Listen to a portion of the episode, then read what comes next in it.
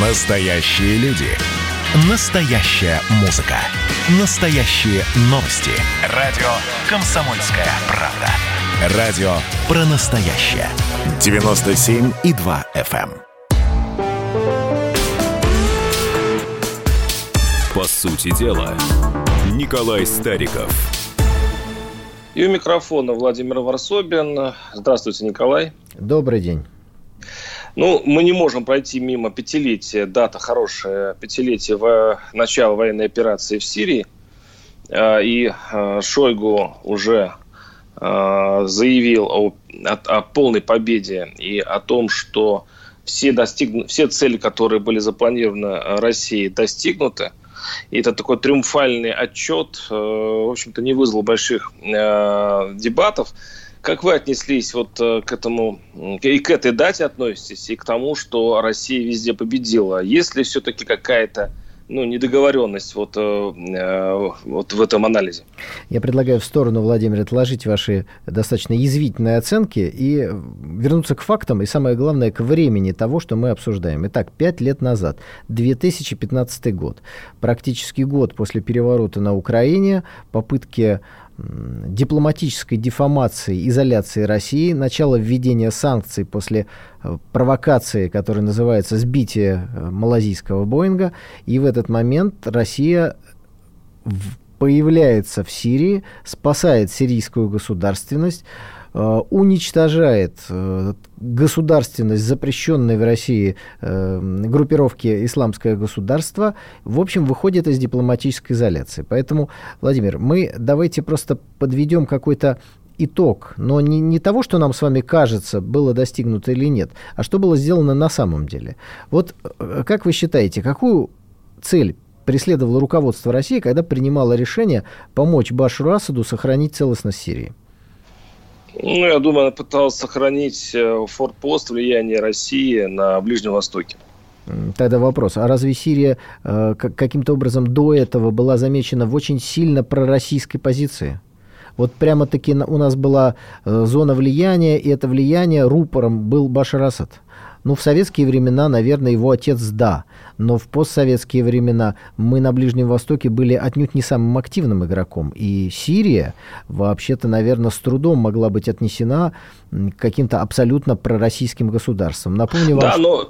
Да, но это просто волнами прибило к нашему берегу это несчастный режим Асада, потому что враг моего врага – это мой друг. Вот. И по этому принципу, когда э, Асад встал перед э, перспективой э, войны с Америкой и вообще со всем Западом, и, в общем-то, был в пяти э, минутах от э, бегства собственной страны. Поддержка Москвы в этот момент спасла, в общем-то, ему его режим и, и, и бросила в наши объятия. Другими словами, то есть, хотя, конечно, можно сказать, насколько дороги для нас обошлись эти объятия и насколько еще нам придется содержать этот режим. Вот, Владимир, вы так быстро набрасываете какие-то мифы на вентилятор, что их просто необходимо развенчать. Смотрите, первое. Э, от, о том, что Башар Асад вообще учился в Лондоне, является офтальмологом, вы, наверное, знаете. Жена его тоже это сирийка этническая, которая проживала в Великобритании. То есть, казалось бы, абсолютно ну, с Россией и Советским Союзом ничего в этом смысле не связывает. Это первое. Второе. Вы сказали о том, что он собирался бежать. Это абсолютно ваши домыслы. Нет никаких оснований, никогда не было таких фактов. И, на мой взгляд, Башар Асад как раз из той плеяды, к которой относится президент Альенде. Ну, если хотите, президент Лукашенко, который умрет на своем посту, но никуда бежать не будет точно. Кстати, думаю, что надежды тех, кто разваливал Сирию, пытался это сделать, были на то, что, ну, офтальмолог, ну, мягкий, с виду такой интеллигентный, ну, учился в Лондоне, ну, жена из Лондона. Мы ему пообещаем, что сам он останется жив, авуары будут защищены. Короче, обманем, как произошло неоднократно в истории. Но ничего не получилось. Нет, Россия приняла решение о поддержке Сирии не потому, что Сирия была сильно пророссийским государством. Это сейчас, конечно же, Башар Асад ориентируется на Москву. А потому что в случае крушения сирийской государственности, а речь шла об этом, создание там квази-государства террористов, которое распространялось бы на Сирию, Ирак и грозило дальше расползаться, вся эта террористическая угроза, как мы уже неоднократно говорили, в принципе, направилась бы к нам сюда. И обратите внимание, вот сейчас, казалось бы, военные военный конфликт вокруг Карабаха.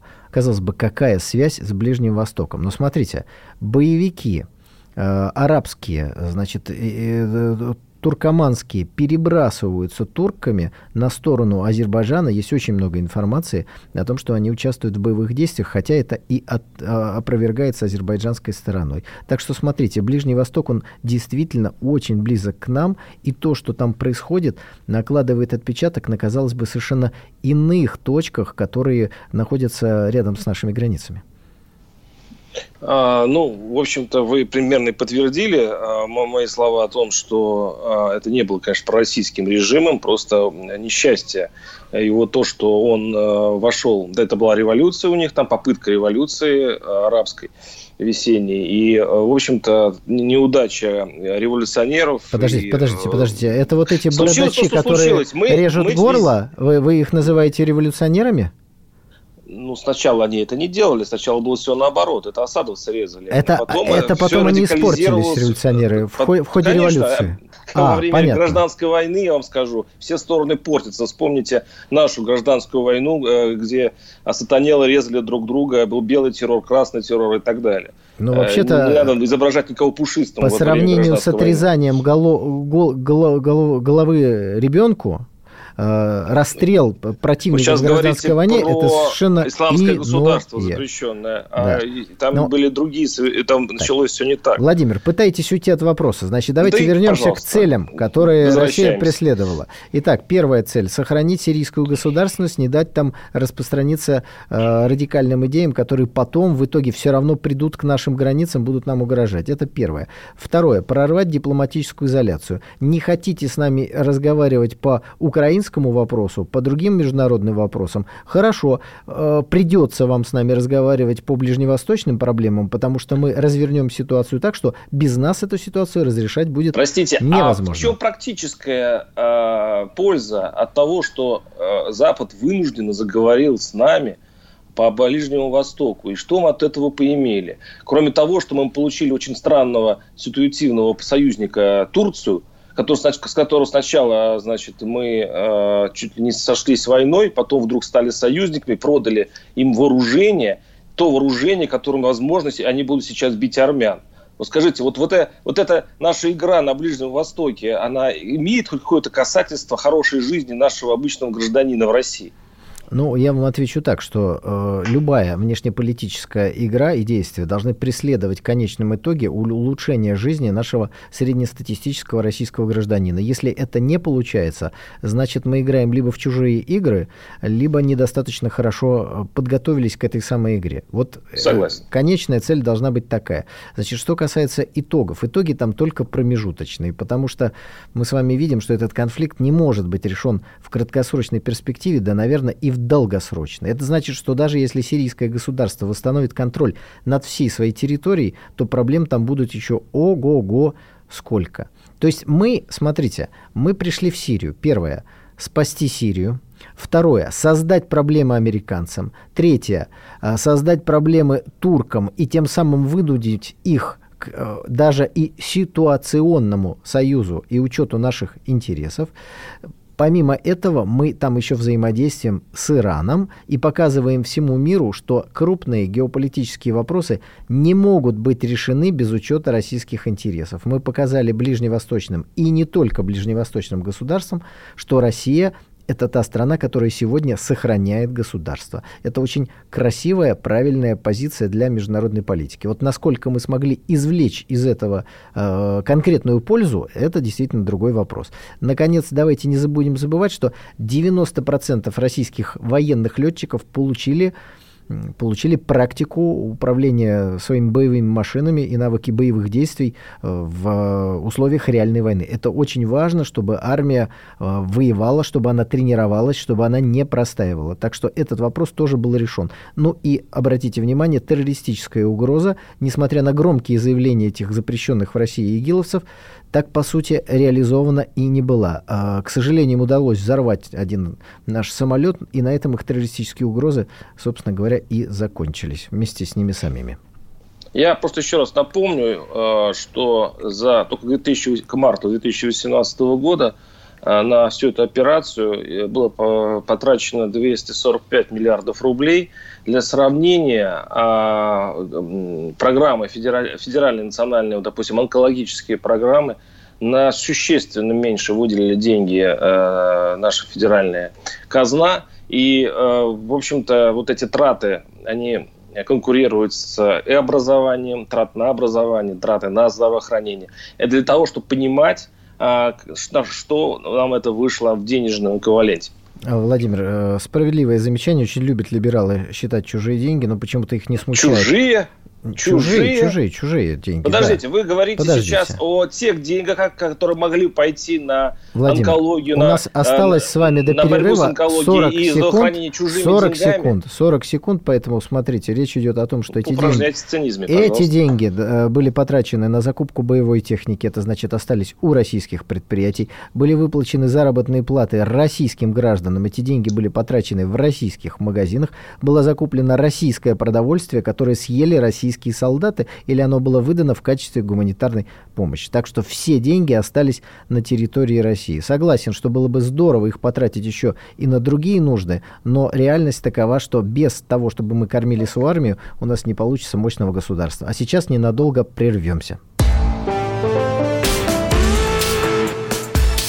По сути дела, Николай Стариков. Когда армия. Состояние души. Военное ревю на радио «Комсомольская правда». По вторникам и четвергам полковник Виктор Баранец метко стреляет словом.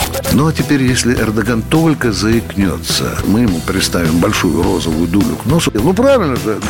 А полковник Михаил Тимошенко подает снаряды. Вся правда о настоящем и будущем наших вооруженных сил. Ну и немного армейских байк. Медведя можно научить стрелять из автомата. В прямом эфире. Слушайте и звоните. Военное ревю. По вторникам и четвергам в 16.00. По московскому времени. Никто не уйдет без ответа.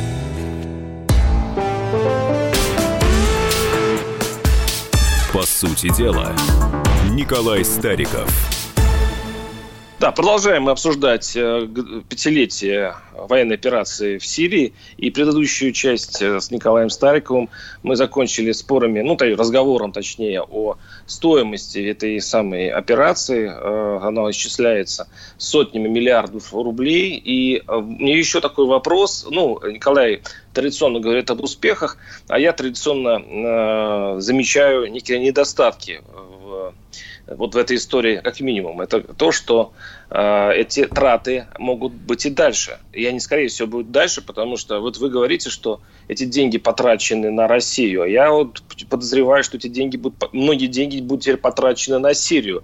У нас большой опыт еще Советского Союза обустраивать чужие страны и платить э, деньги наши э, чужим совершенно гражданам, чужим режимам.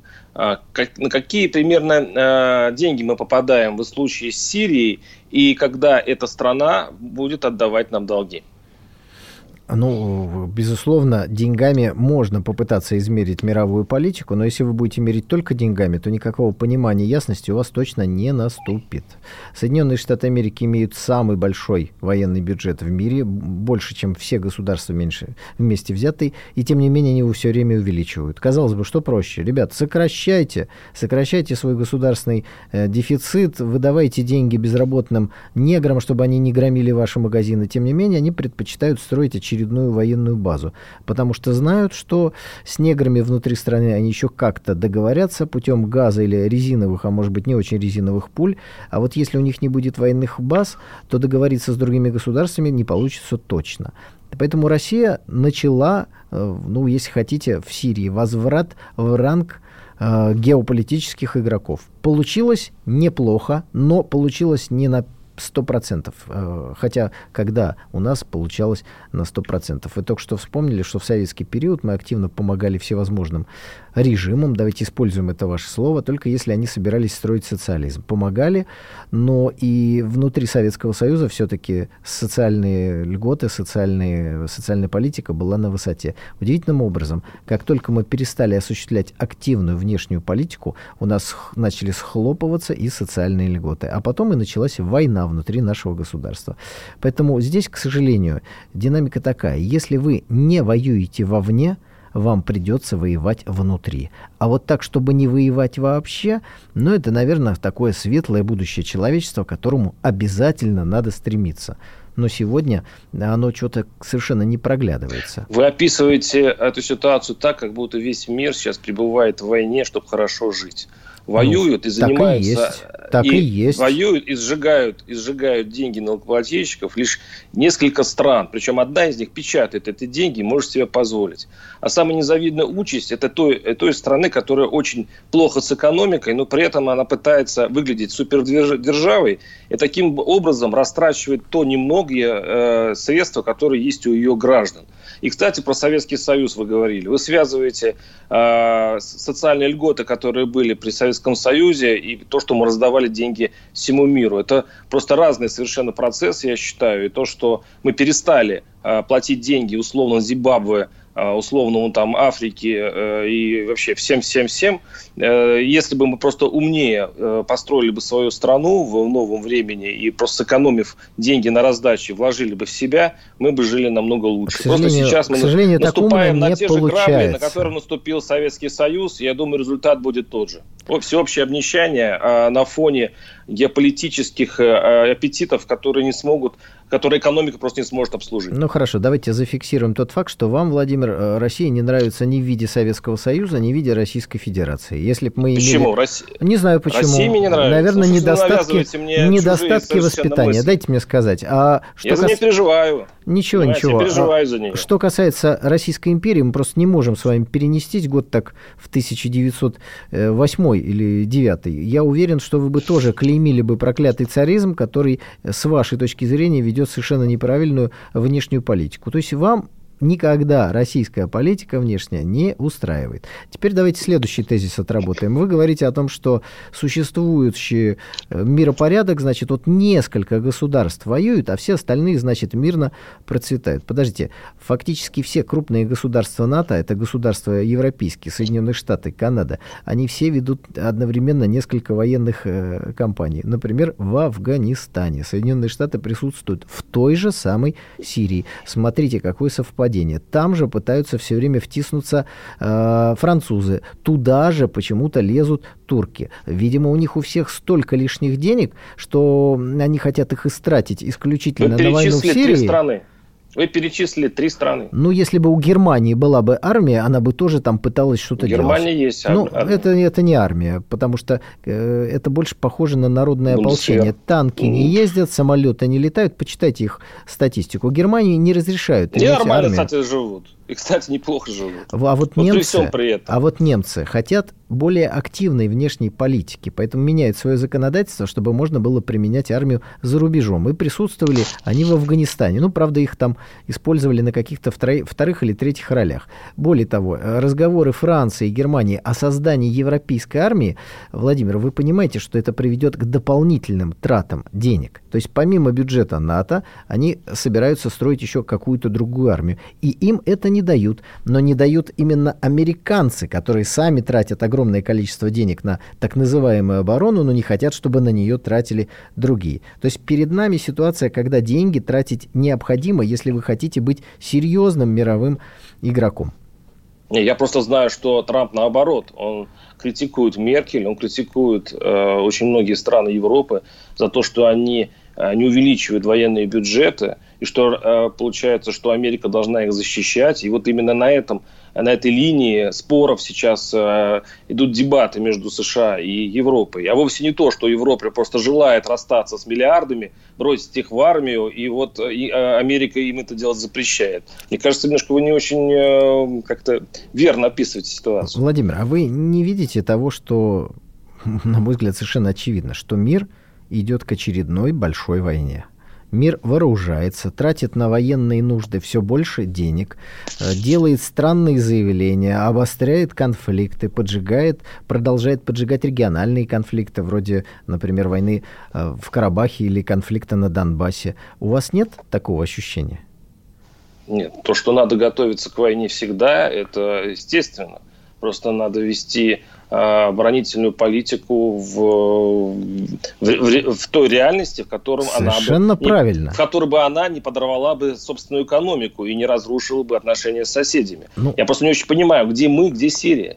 Я очень не понимаю, почему мы должны защищать сирийский народ и тем более, что там их народов очень много в этой Слушайте, Сирии. Там половина народа против другой половины народа. Владимир, давайте скажем я, правду. Я, вот почему, скажем мы правду. Снова, почему мы снова должны, всем должны в этом случае должны ориентироваться на две страны. На США, которые опять-таки имеет экономический потенциал на порядок больше, чем наш, и Китай, там, условно говоря, который, кстати говоря, никакие региональные конфликты, кроме Индии там, э, и там около там своих границ. Китай не тщательно избегает каких-либо военных конфликтов, да. потому что понимает, что США его попытаются сюда втянуть по полной программе. А, что... А мы не боимся, мы сами втягиваем всех подряд. Понимаете? Вот, вот в чем-то и разница. Э, э, очень богатый и мудрый Китай – и э, мы очень радуемся, что с нами разговаривают. Мы лезем в Сирию, вот с ваших же слов, чтобы с нами поговорили. Вы, вы не чувствуете ущербность этой Владимир, философии? когда мы с вами будем в следующий раз обсуждать, например, информационную политику, возможность и нужность каких-то ограничений, я напомню ва- ваши слова про мудрый и богатый Китай. То есть, если вы хотите как в Китае, да.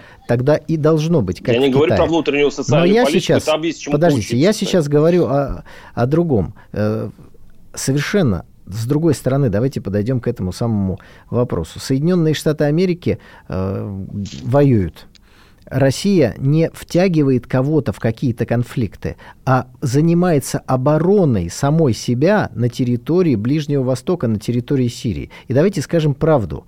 Мы там находимся в первую очередь, чтобы защищать российские интересы. И только потому, что они совпали с интересами сохранения Сирии, мы помогаем сохранять Сирию. Но не потому, что мы вопреки своим интересам занимается, занимаемся отстаиванием интересов Сирии. Но влезли мы, конечно, в самый, наверное, сложный клубок интересов на Ближнем Востоке, который пере, переплелся там уже в течение десятилетий и столетий. Этот конфликт будет там продолжаться очень долго. Никакой перспективы его полного решения не будет, но мы действительно достигли тех целей, которые перед собой ставили. ИГИЛ, запрещенный в России, уничтожен, дипломатическая э, изоляция России э, разорвана, наша армия получила опыт, слава богу, потери небольшие, дипломатический военный авторитет России вырос – ну, естественно, на это потрачены определенные деньги. Но не экономия день, денег должна определять э, политику государства. Владимир, у нас остается с вами буквально 50 секунд, поэтому давайте небольшой комментарий и уходим на рекламную паузу. Ну, комментариев нет. Давайте все-таки э, проанонсируем нашу следующую тему. Мы будем говорить о Э, наше, о том, как дипломаты рассердились на Запад, российские дипломаты, и заявили о том, что э, теперь с европейскими э, странами и Америкой разговаривать невозможно. Мы вот эту, ну, вы сейчас точнее эту фразу выскажете, и мы обсудим, действительно ли это так, и что это значит, что за демарш в дипломатии, который, наоборот, вроде должно мирить все страны. И неужели мы дошли до этой э, жестокой точки. После что... небольшой паузы мы возвращаемся, уважаемые радиослушатели. По сути дела, Николай Стариков – общение, про обмен информацией, эмоциями. Миша, я не могу это письмо не прочитать. Вас приветствует город-герой Минск. Спасибо вам большое за вашу передачу. Слушаем вас всем цехом. Так, ну вот такой вот э, наш соотечественник из Пекина привет передает. Вот, э, но мы, с другой стороны, очень рады, что нас Грузия слушает. Привет. Гамарджоба. Гамарджоба. Оттуда самые главные мировые новости у нас приходят. Мир стал плотнее, да, он стал более спрессованным. Комсомольская правда. Это радио.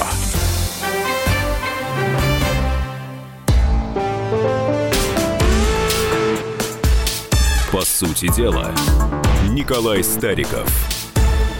Да, э, и Владимир Варсобин. Мы сейчас э, заключительная часть передачи, в которой мы берем сейчас новую тему. Мы сейчас э, легко вышли из Сирии, отметив пятилетие этого военного нашей операции. А сейчас поговорим о, я могу так назвать, Николай, о демарше все-таки наших дипломатов, которые прямо заявили, что на таком уровне, в таком тоне, при таких обстоятельствах разговаривать с западными странами уже становится невозможным. Как это звучало в оригинале? Нет, Владимир, есть свои разведчики, чужие шпионы, поэтому демарш это чужих дипломатов, а да. жесткое заявление это своих.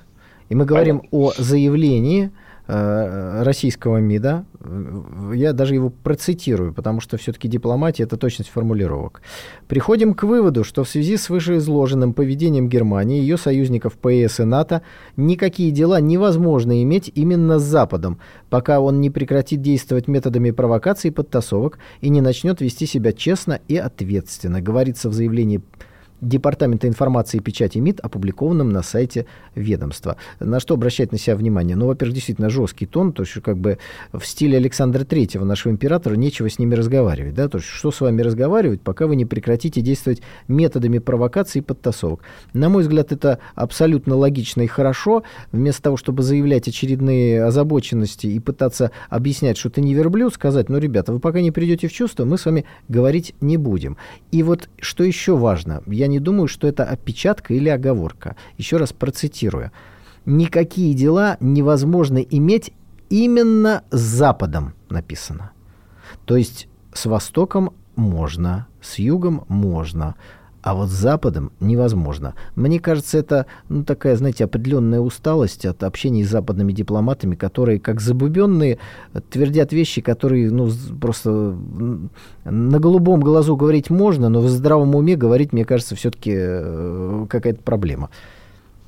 Николай, а не кажется, что вот э, в этом сквозит, ну, небольшая, может быть, нерв, истерика, потому что это не слышится несколько непрофессионально.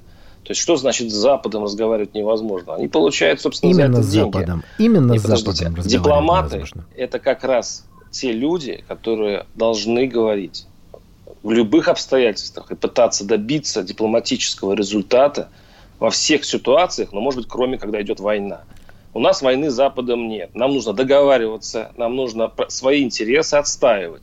Если человек – просто бросает оружие и кричит, я не буду вообще с ними воевать. Вообще, пошли все нафиг, и разворачиваются и уходят. Это что? Владимир, это у вас что-то война уже со всеми, совсем... Вы только что сказали, что у нас войны с Западом нет, потом сказали, что человек бросает нет, оружие. Вы но если, он, если, если не, не надо с ним разговаривать, только одно условие, при котором дипломат не должен разговаривать а, с, со своими коллегами, это когда идет война. Если войны нет, а у нас сейчас войны нет, почему идут такие заявления? И вообще на что они настроены?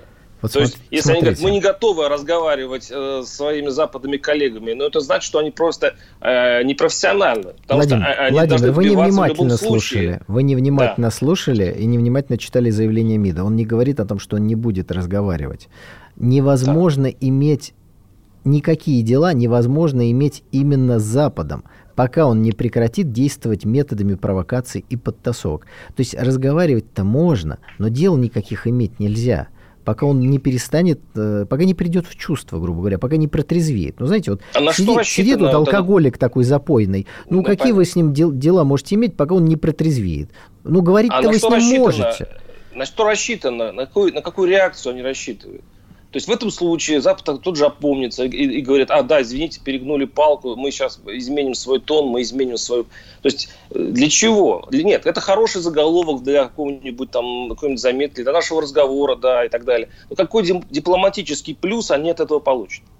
Ну вот вы сказали, что между Россией и Европой, ну, Западом в данном случае, не идет война. А я с вами не соглашусь. Объявление санкций – это война, только в экономическом э, форме. Обвинение России в применении химического оружия бредовое и неоднократное – это уже объявление войны в информационной сфере. Слава богу, до войны в ее классическом понимании дело не дошло. Но на самом деле война между Западом и Россией по инициативе Запада давным-давно оно идет. И мы во время этой войны все время делаем вид, что войны нет что это просто заблуждение, что ребята ошиблись. Они вот сейчас мы, мы им что-то объясним, и они поймут, как они, как они неправы. Мы все время действуем, отдавая им инициативу. Санкции против их экономики ввели только после того, как они ввели санкции. И несколько раз повторяли наши разные государственные деятели, что вы отмените санкции, и мы отменим. Не было ни разу, чтобы мы проявляли инициативу, например, высылки дипломатов. Ну, не знаю, не нравятся нам дипломаты какой-нибудь страны, которые, ну уж наверняка занимаются на нашей э, территории шпионажем. Ну уж есть, наверное, кто-то, правильно? Чего же мы его не высылаем-то? Мы только ждем, когда нашего вышлет это государство, и только после этого мы считаем возможным проявить как бы ответную инициативу. Но это странно. Мне кажется, что вот то, что говорит МИД, э, ну, пока, наверное, я не стал бы называть это переходом в информационное или еще какое дипломатическое наступление, но уже усталость от обороны в этих словах звучит совершенно точно. Не, ну просто интересно, что значит нападение. То есть как, как изменится в этом случае э, стратегия наших дипломатов? И какой, какой результат они могут получить в случае а, более агрессивной политики? Мне кажется, что наши западные, э, уже партнерами, давайте не будем их называть, э, получатели нот и нашей озабоченности, они отвыкли от каких-то жестких, ясных, четких заявлений Российской Федерации. Ну, например, Российская Федерация включает в свой состав Нагорный Карабах на основании договора 1813 года Гюлистанского и как-то мне кажется, что сразу повод для войны между соседними государствами в этом регионе заканчивается. Вот есть Нагорный вот Карабах. удивятся, да. А, а, по принципу, во-первых, не доставайся ты никому, это раз. Во-вторых, сразу почва для конфликта исчезает. В-третьих, Нагорный Карабах-то как раз никуда не исчезает. Там могут сразу спокойно жить люди разных национальностей, потому что под контролем Российской Федерации, э, российских правоохранительных органов, любые попытки межнациональных конфликтов будут жестко подавляться. Думаю, что было бы очень неплохо, э, например, э, не в качестве а, какого-то субъекта федерации, а, например, отдельной части э, государства, которое напрямую управляется президентом. Здесь можно придумать ту форму, которая устроит. Пожалуйста, экономику развивайте. Граждане Азербайджана и Армении могут ездить туда без каких-либо визовых ограничений, если они вообще существуют в отношении этих граждан у Российской Федерации. Все, никаких проблем. Вот такая политика сразу и и Турцию выдавит из региона, которой нужна война, чтобы влезать в наше, в наше, подчеркну, за, за Кавказье, и перестанут гибнуть люди. И, конечно, я, как горячий сторонник восстановления большого геополитического пространства, таки настаиваю на том, что это делать необходимо. Может быть, сейчас как раз прекрасный момент для того, чтобы начать это делать. Николай, ну просто э, очень интересно у вас предложение. Э, и удивительно, что наша дипломатия, э, она, мне кажется, никогда не дойдет до этой степени своей агрессивности, а вы ее призываете, потому что она даже не может повторить те слова, которые говорят турки. Э, Драган и Стамбул официально заявили, что все, они э, союзники Азербайджана, что, что нападение на Азербайджан это нападение на Турцию и так далее, а Россия держит очень осторожный и, честно говоря, мягкотелый нейтралитет. Ну, ну это вы так считаете. Значит, да, что касается... Так выглядит, так значит, выглядит, смотрите, так выглядит со стороны Армении. Армения союзник России по ОДКБ, и, соответственно, любое нападение на Армению, это, безусловно, э, влечет за собой включение механизмов ОДКБ. Это да первое. вот как раз и не безусловно, Но, Николай, подождите, потому что подождите. выглядит это... Николай, мы говорим сейчас о дипломатии, простите. Вы призываете наших дипломатов, вообще нашу, нашу страну иметь более жесткую внешнюю политику политику. Я еще в прошлой передаче, когда мы говорили об Армении, вот и говорил о том, что здесь мы как бы очень, может быть, даже слишком осторожны. Сейчас вы говорите, Я что вам назвал инструмент решения проблемы без участия в войне. Наше отличие от Турции, помимо цивилизационного и всего остального, в том, что